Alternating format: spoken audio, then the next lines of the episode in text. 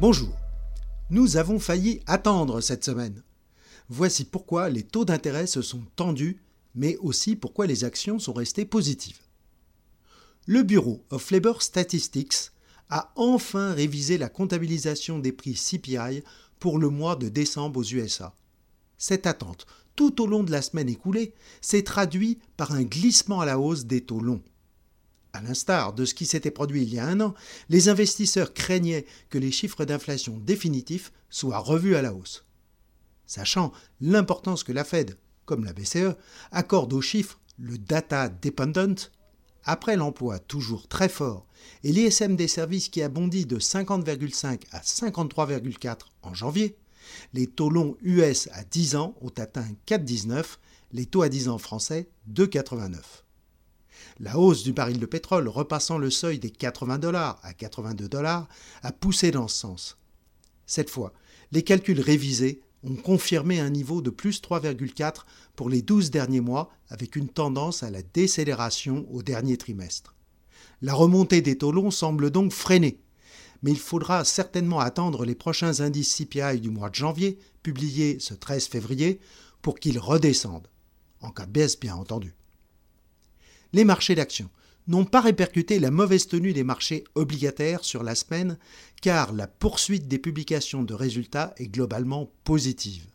Certes, quelques déceptions, comme L'Oréal, BNP suivi de Société Générale, Crédit Agricole ou Ubisoft, ont été sanctionnées en bourse.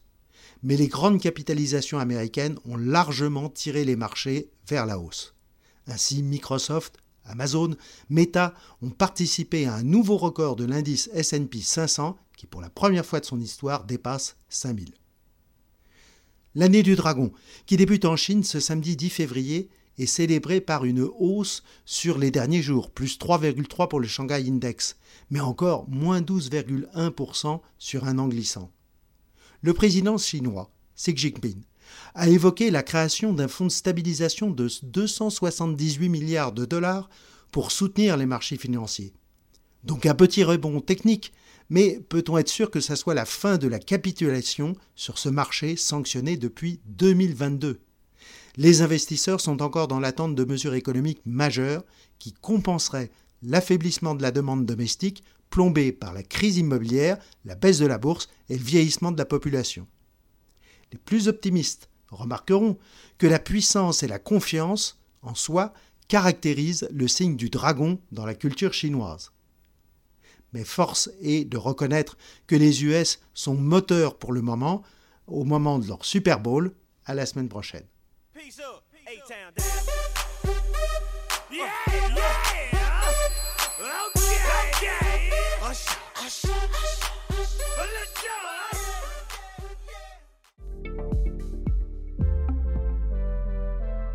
Retrouvez nos podcasts sur Spotify, Apple Podcasts et sur toutes les plateformes d'écoute.